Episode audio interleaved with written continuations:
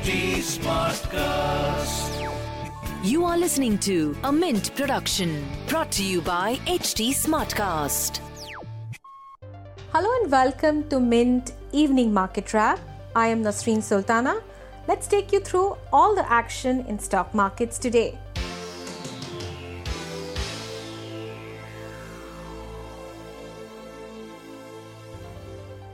Markets saw a 2% cut on Wednesday, even as the IMF put out an impressive 11.5% growth for India in 2021, the highest for any major economy globally.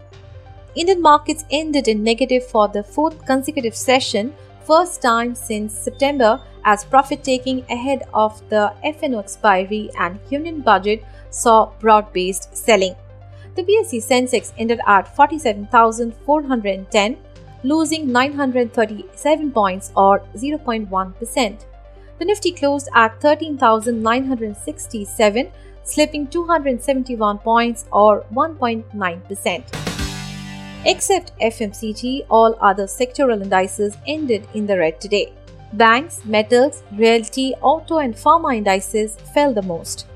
Tech Mahindra, ITC, Power Grid, Ultratech Cement, and HCL Tech were top gainers in the Sensex. Among laggards were Axis Bank, Titan, IndusInd Bank, HDFC Bank, and Dr. Reddy's. India's top FMCG company HUL on Wednesday reported an 18.8% year-on-year jump in its standalone net profit for the December quarter. Domestic consumer growth, excluding the impact of merger of GSK and acquisition of VWash, grew 7% during the quarter, the maker of Lux soaps and Knorr soaps said. The IMF on Tuesday projected an impressive 11.5% growth rate for India in 2021, making the country the only major economy of the world to register a double digit growth this year amidst the coronavirus pandemic.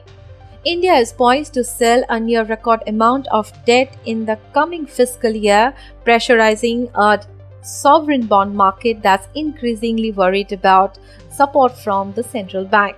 Prime Minister Narendra Modi's government may announce a gross borrowing plan of rupees 10.6 trillion for the 12 months starting April in its budget announcement on 1st February according to median forecast of 15 analysts surveyed by Bloomberg News.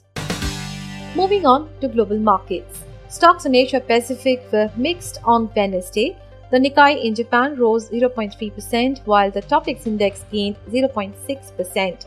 South Korea's Kospi closed 0.6% lower.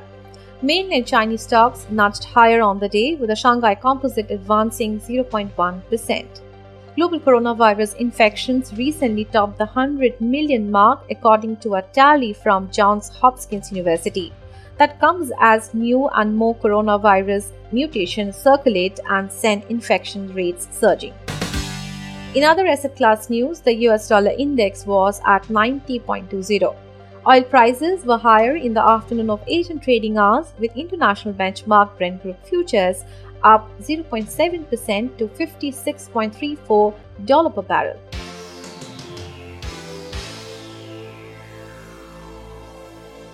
That's all for now. I'll be back with market updates tomorrow. Thanks for tuning in. This was a Mint production brought to you by HT Smartcast. HT Smartcast.